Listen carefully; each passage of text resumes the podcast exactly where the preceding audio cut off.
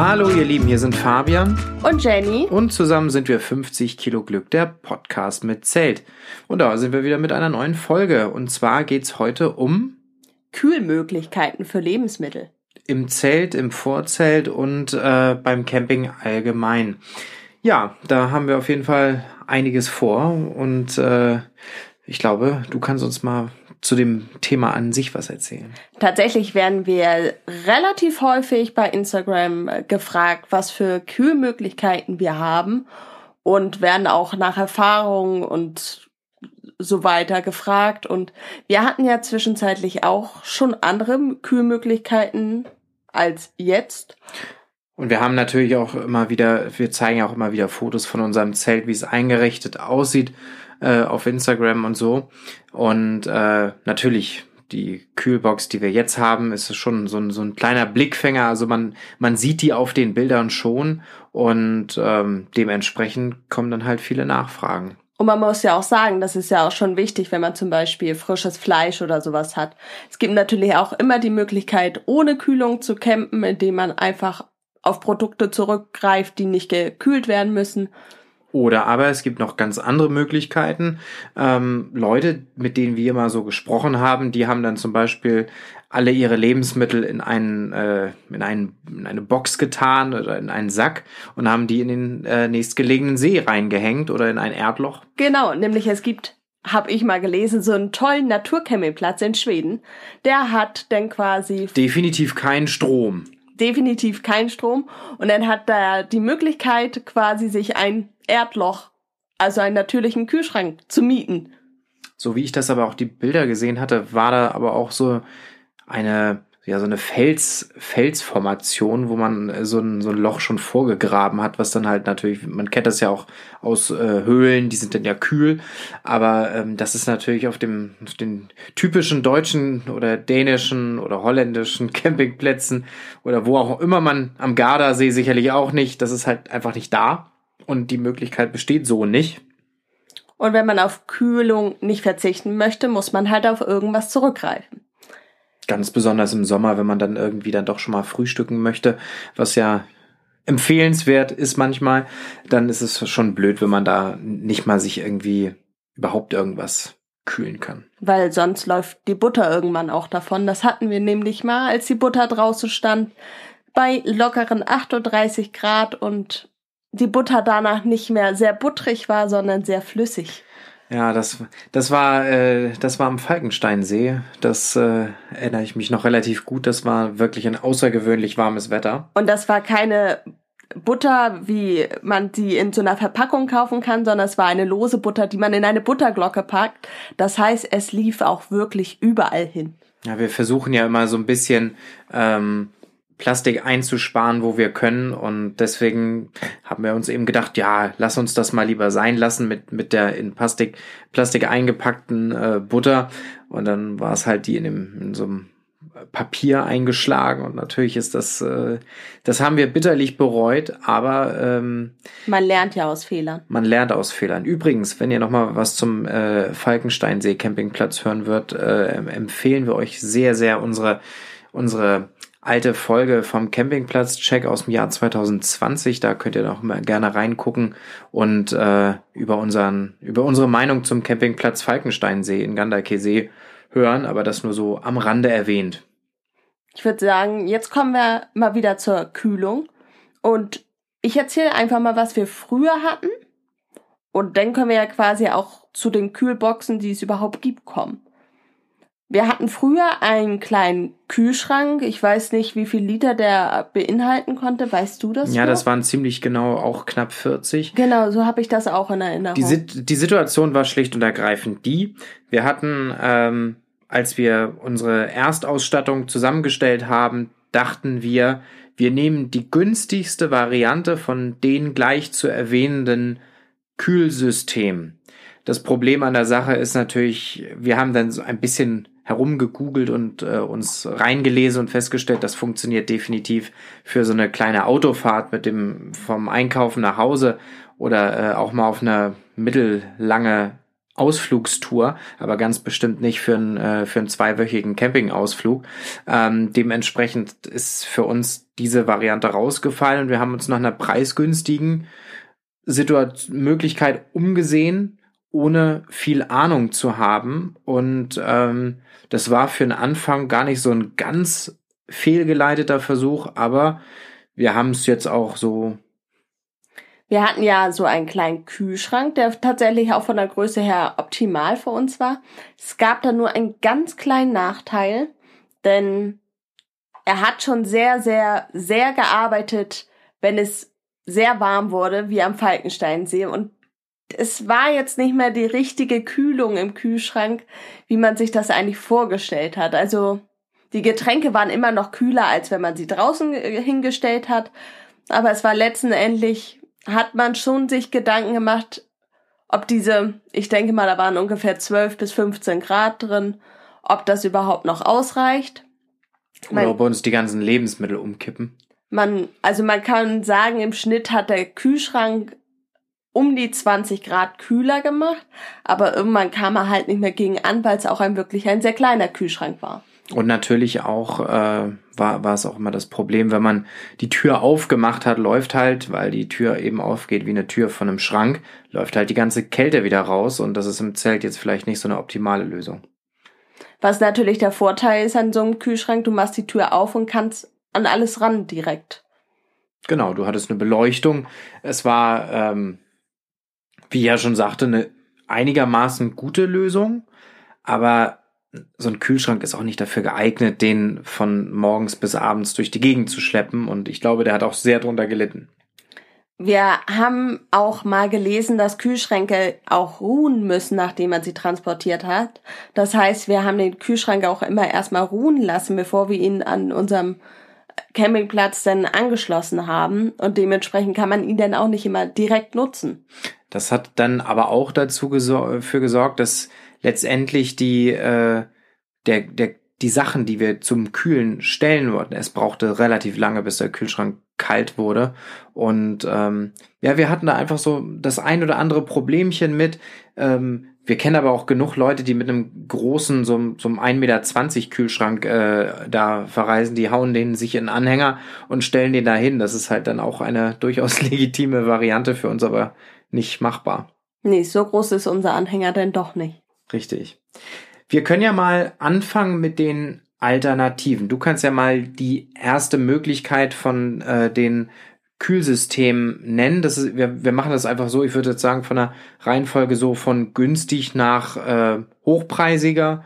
Und was ist denn so die günstigste Kühlmöglichkeit, die du kennst? Ist auch quasi die einfachste Kühlmöglichkeit und ich glaube, wir kennen sie alle. Man nennt sie auch passive Kühlbox und das ist quasi die Kühlbox, die man mal mitnimmt in den Freizeitpark, um Getränke kühl zu lagern oder Essen kühl zu lagern. Und die ist halt ohne Strom. Man packt da dann immer diese Kühlpacks rein, wie man das kennt.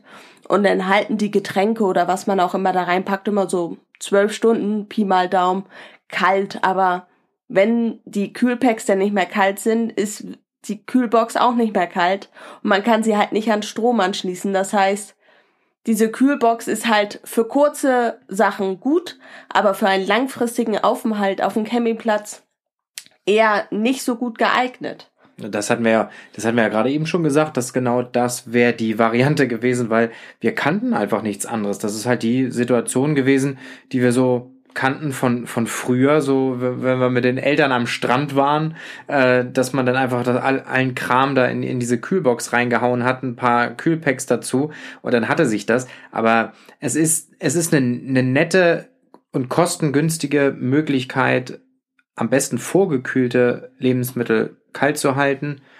Aber eine ernstzunehmende Kühlvariante ist das nicht. Also insbesondere nicht Kühltaschen. Und man muss ja auch sagen, das ist ja auch wieder abhängig von der Außentemperatur. Also wenn es 30 Grad draußen sind, wird die natürlich auch schneller wärmer als bei 10 Grad draußen.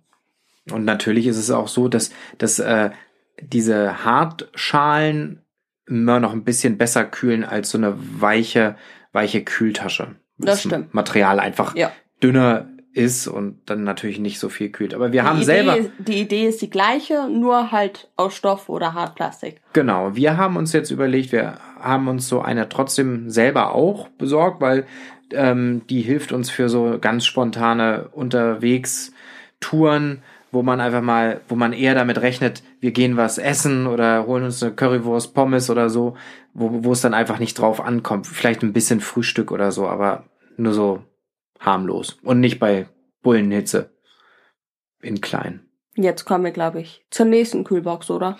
Ja, dann hau mal raus. Das ist die thermoelektrische Kühlbox.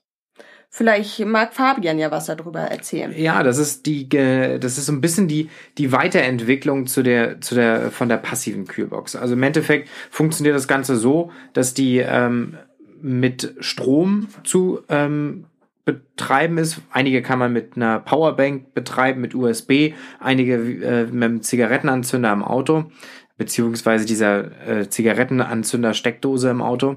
Ähm, und da ist ein kleiner Ventilator drin und wenn der Ventilator läuft, dann wird die kühl, dann zieht er die kühle Luft raus. Ähm, wie das im Einzelnen funktioniert, könnt ihr euch im Internet durchlesen. Das ist jetzt auch, glaube ich, nicht so nicht so hilfreich oder sinnvoll. Wir sind ja das- auch nicht irgendwie so ein Technik-Podcast. richtig. Der Nachteil an so einer thermoelektrischen Kühlbox ist halt, dass es auch wieder sehr abhängig ist von der Außentemperatur. Also im Schnitt macht sie halt auch nur 15 bis 20 Grad kühler, was ja zum Beispiel in Nordschweden kein Problem wäre. Allerdings, wenn man in Italien ist, könnte das schon wieder eng werden. Außerdem fünf, das, was du gerade gesagt hast, an Temperaturbereich, äh, ist halt schon wirklich, das sind dann schon wirklich sehr hochpreisige und sehr gute. Also es gibt auch welche, die sind sehr viel äh, günstiger oder, ähm, oder auch einfach von der Verarbeitung her nicht so doll. Und die schaffen dann äh, beim besten Willen keine 15 Grad unter der Umgebungstemperatur. Und da muss man dann halt einfach Abstriche machen. Nichtsdestotrotz, aber gut, der Ventilator muss die ganze Zeit laufen. Also wenn man Das empfinden vielleicht manche auch als störend. das ist äh, definitiv so. Also das ist, das ist tatsächlich eine vergleichsweise günstige Möglichkeit, einigermaßen effektiv, glaube ich. So hat ja auch quasi unser Kühlschrank funktioniert. Der hatte ja auch so einen kleinen Ventilator, der die ganze Zeit permanent lief und es kühl gehalten hat. Ja, wir sind kein Technik-Podcast. Das war ein Kühlschrank funktioniert eigentlich wie eine Kompressor-Kühlbox, zu der wir. Nein? Nein, der hatte tatsächlich einen Ventilator. Ja, der Ventilator, aber das ist, funktioniert trotzdem wie, wie. Naja, egal. Wir ähm, ruft einfach bei Quarks und Co. an und, und fragt die. Also Kühltechniker werden wir in diesem Leben wahrscheinlich nicht mehr. Ähm, die nächste Variante, die Absorber-Kühlbox. Das ist das System, was quasi jeder von den Menschen kennt, die hier unseren Podcast hören und einen Wohnwagen oder Wohnmobil haben. Ähm, denn in so gut wie allen Wohnwägen und Wohnmobilen sind Absorberkühlschränke verbaut. Die man über Strom und Gas betätigen kann. Deswegen machten die so halt Sinn äh, beim Wohnwagen, weil da eben mit mit Gas ist dann sowieso schon da drin in dem ganzen in der ganzen Infrastruktur von dem Wagen integriert und dementsprechend äh, sind die halt sehr vielseitig. Es gibt aber auch Absorberkühlboxen, die sind ähm, nicht ganz so teuer wie die dann gleich noch zu erwähnenden Kompressorkühlboxen. Ähm, die kann man dann so mit Gaskartuschen betreiben und man ist damit relativ unabhängig, aber die fressen halt sehr, sehr viel Gas. Also Und man muss sagen, man muss da sehr drauf achten, dass sie gerade stehen durch die Kühlflüssigkeit, die sie haben. Nämlich sobald die ein bisschen schief stehen, funktionieren sie schon wieder nicht mehr. ja, also das ist, das ist schon, ähm, also im Wohnwagen, der steht ja sowieso immer in der Waage, das äh, ist ja klar, genauso wie ein Wohnmobil, aber im Zelt äh, muss man dann schon gucken, dass man da eine möglichst ebene Fläche für hat. Also ich glaube tatsächlich fürs Zelt ist eine Absorberkühlbox äh, eine nicht so optimale Variante, aber sie ist halt komplett still. Also die macht überhaupt gar keine Geräusche. Leider ist sie aber auch tatsächlich auch immer noch von der Umgebungstemperatur abhängig.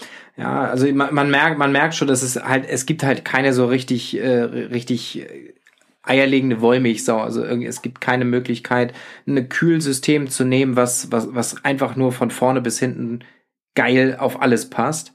Aber wir kommen jetzt Ist ja auch nicht der Kühlschrank wie zu Hause. Richtig, wir kommen jetzt zu dem letzten äh, System, was wir jetzt so vorstellen wollen würden. Und das ist die Kompressorkühlbox. Das der erste Nachteil, und ich glaube, jeder, der äh, irgendwo mal auf entsprechenden ähm, Portalen oder in Shops äh, eingegeben hat, Kompressorkühlbox, der wird feststellen, dass das wirklich der ganz offensichtliche Nachteil ist. Die sind relativ hochpreisig. Ja, das kann man leider auch so sagen. Aber die sind ganz oft äh, auch sehr robust gebaut. Also man soll sich sehr wundern, weil die sind. Äh, also man merkt da schon am Gewicht, dass da auch irgendwas hintersteckt. Richtig. Die, die, ganz klar. Also äh, wir machen jetzt keinen kein Sinn, äh, kein Hehl daraus. Wir selber haben eine und ähm, die sind schon robust gebaut, müssen nicht gerade stehen, sind völlig unabhängig von der Umgebungstemperatur. Die schaffen auch minus 10 Grad. Das stimmt. Also das. Also äh, unsere schafft minus 10 Grad. Ja, das haben wir tatsächlich ausprobiert. Ähm, das ist äh, wirklich erstaunlich und ähm, das kommt einfach überhaupt nicht drauf an, wie warm oder kalt es draußen ist.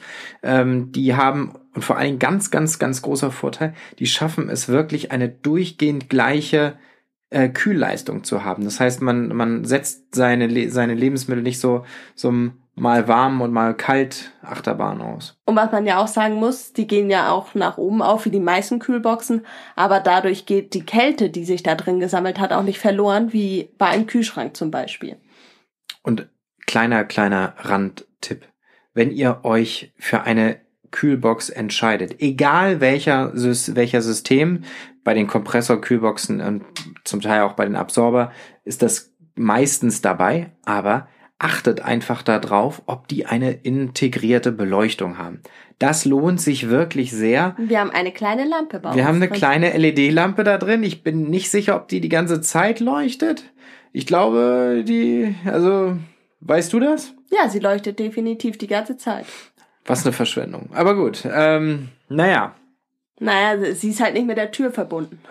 Ja, das man, kann, man kann bei uns nämlich die Tür auch komplett ab. Abmachen, zum Saubermachen. Das, das muss man auch sagen, bei unserer äh, Kühlbox, die kann man wirklich prima reinigen. Also wenn da mal irgendwas ausgelaufen oder umgekippt ist, das kriegt man prima sauber. Was definitiv manchmal passiert, wenn man in Stapelbauweise seine Kühlbox befüllt. Vier, 40 Liter hat unsere Kühlbox und man muss wirklich sagen, zwei Wochen lang Campingurlaub da sind 40 Liter schon knapp bemessen. Da muss man genau aufpassen und vor allen Dingen muss man manchmal ganz viel aufeinander stapeln. Und ähm, ja, wenn man dann was sucht, dann geht auch mal die Hälfte irgendwie daneben. Das ist, äh, das ist, liegt in der Natur der Sache. Aber ähm, wie gesagt, Ko Kompressorkühlboxen sind nicht nur die teuersten, sondern auch die wahrscheinlich flexibelsten, mit Ausnahme davon, dass sie halt nicht mit Gas zu betreiben sind. Und Allerdings mit Solarstrom, mit 12 Volt kann man sie betreiben. Richtig, ich glaube, unsere hat irgendwie nur 55 Watt oder so, das ist halt sehr, sehr wenig. Ähm, dementsprechend, also auch wenn, wenn die Kilowattstunden auf dem Campingplatz abgerechnet werden, da braucht man nicht davon ausgehen, dass die Kühlbox da jetzt ein großer Kostentreiber ist. Ähm, sie ist definitiv für den Dauerbetrieb geeignet und sie ist was auch ganz wichtig wieder ist, wo wir ja vorhin darauf hingewiesen haben, die Schräglage, das ist bei der komplett egal.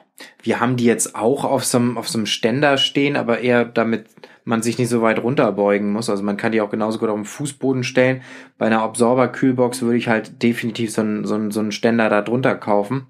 Ähm, wir haben, wir nutzen jetzt den Ständer äh, darunter, um, um da irgendwie Pfand reinzutun oder so. Damit das immer nicht so rumliegt. Damit das nicht so rumliegt, so. Aber, weil so ein Tütchen unten drunter. Mhm. Ähm, also, das ist äh, definitiv für uns ähm, ein riesiger Unterschied gewesen. Also, wenn, wenn ich mir ähm, vorstelle und vergleiche, wie wir mit dem Kühlschrank gewesen sind und dann dieser Unterschied zur Kompressorkühlbox, Gut, das war eine Investition. Aber man muss auch sagen, sie lässt sich jetzt zum Beispiel viel einfacher tragen. Das ja. war beim Kühlschrank immer relativ schwierig. Die, unsere Kühlbox hat an jeder Seite einen Griff. Und selbst wenn die gefüllt ist, kann man sie prima zu zweit tragen. Ja. Weil die Griffe auch wirklich gut was aushalten. Die ist natürlich auch vom Eigengewicht her schon schwer. Also wenn man geringe Zuladung hat oder so, dann ist das vielleicht auch eine Sache, die man nochmal überlegen muss. Aber definitiv ähm, sind, ist ist diese Kühlbox auch, also wir haben jetzt uns für das günstigste Modell, was wir so gefunden haben von den hochwertigen Kompressor-Kühlboxen, ähm, und haben sowohl ein Aufladekabel für das Auto als für auch normalen. Richtig, das ist da sehr gut, sehr guter Punkt. Ganz wichtiger Punkt. Ähm, die meisten Kompressorkühlboxen oder viele Kompressorkühlboxen, ich will jetzt nicht so generös reden, ähm, da funktioniert das so, dass, äh, dass die schlicht und ergreifend nur mit normalem Landstrom, sag ich jetzt mal, zu betreiben sind. Aber wir können unsere auch einfach während der Fahrt anschließen, was ganz praktisch ist, wenn man zum Beispiel noch Lebensmittel von zu Hause hat, kann man sie da einfach reinpacken und dann an unsere, an unser Auto anschließen und das bleibt weiterhin kühl. Und da gibt es halt gar nicht so viele Versionen von, wie ich das verstanden habe. Also dass, äh, dass, dass da noch so ein, äh, ein Autostecker, also 12 und 24 Volt für den LKW ähm, und für, für ein normales Auto.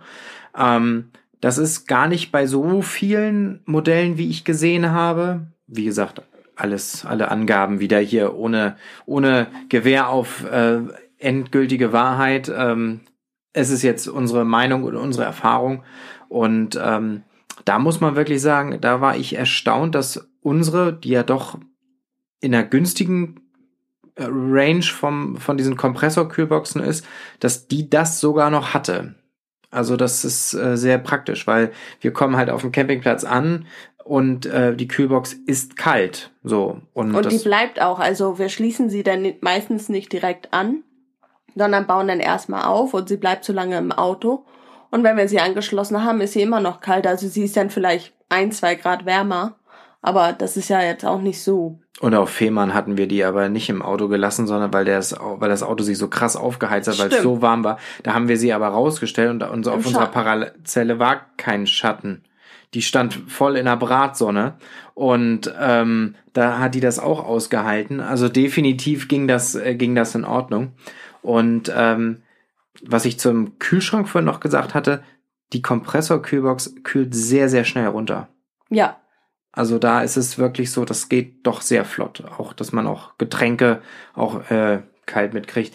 Also ihr merkt, wir sind, wir haben einen Favoriten.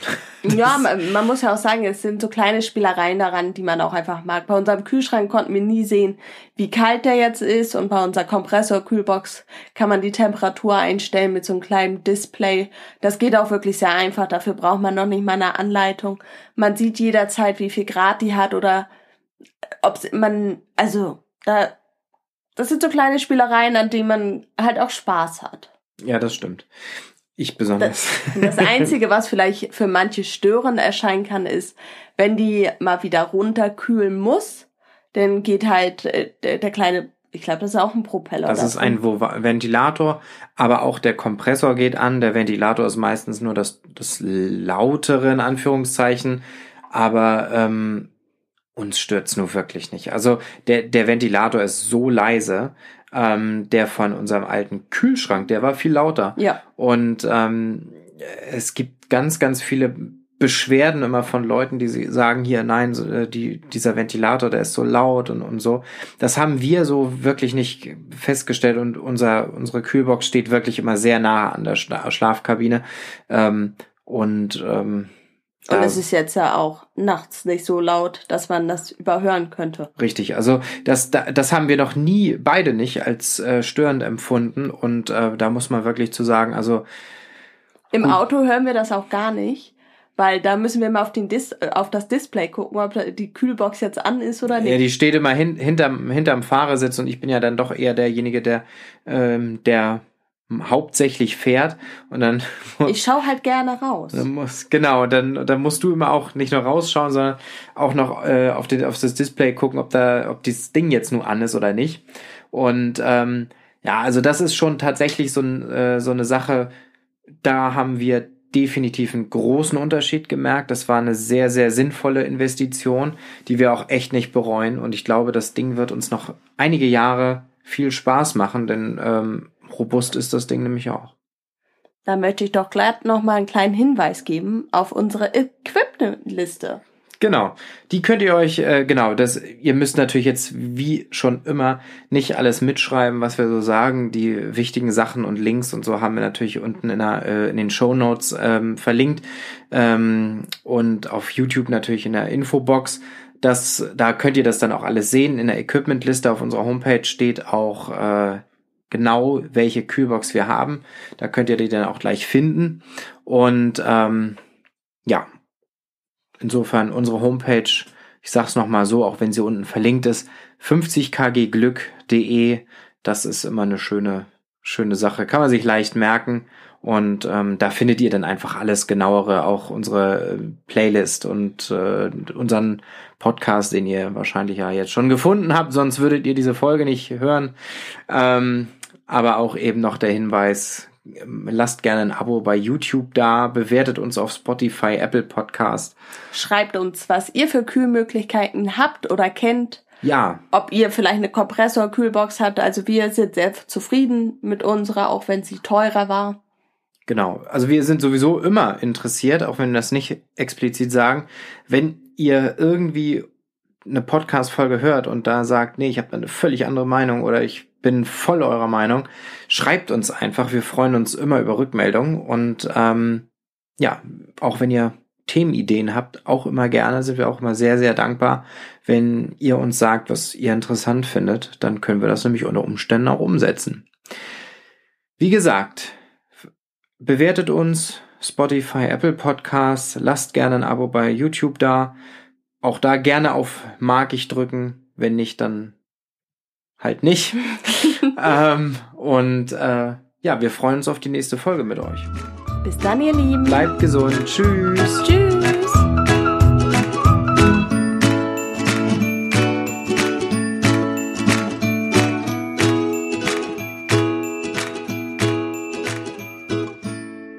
Diese Folge wurde dir präsentiert von Camp Nation, dein Laden für deinen nächsten Trip.